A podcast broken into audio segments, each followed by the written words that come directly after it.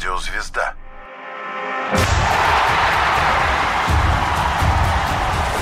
Вокруг меча. 1950 год. Маршал Ворошилов объявляет, что у СССР есть атомная бомба. Китайские войска вторгаются в Тибет. Впервые опубликован тест Тьюринга, своеобразный выпускной экзамен для компьютерного интеллекта.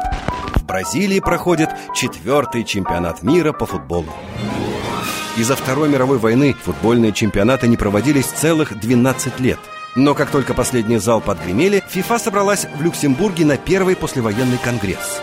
Кубок мира, пролежавший несколько лет в обувной коробке под кроватью, куда его спрятал вице-президент ФИФА, пора было извлекать на свет Божий. Сам же чемпионат решили провести в 1950 году в Бразилии. Кроме нее на это претендовала только Швейцария. Остальная Европа лежала в руинах. Воодушевленные бразильцы тут же затеяли строительство самого грандиозного стадиона в истории. В результате в пригороде Рио-де-Жанейро появилась 220-тысячная Маракана. Сборная Бразилии в тот год была в ударе.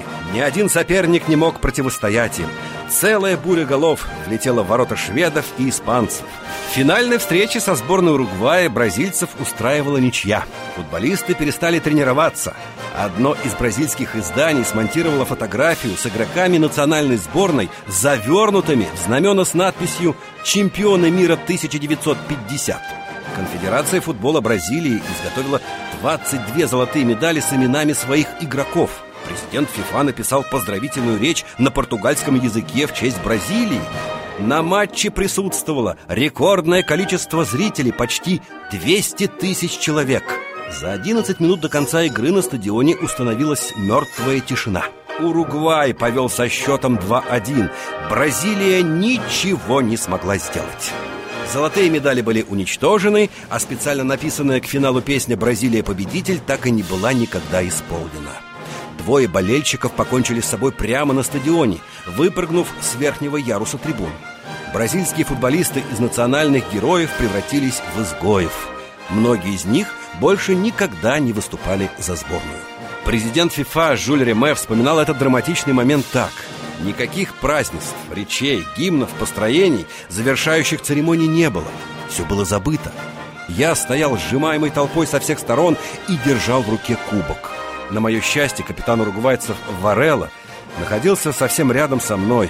Я торопливо, как бы украдкой, пожал его тяжелую мускулистую руку и вручил трофей, не сумев при этом выдавить из себя ни слова.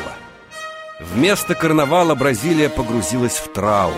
Она еще не знала, что в одном из ее дворов уже гоняет мяч юркий девятилетний мальчишка. Позже мир узнает его под именем Пеле. Год 1950 Бразилия. Четвертый чемпионат мира по футболу.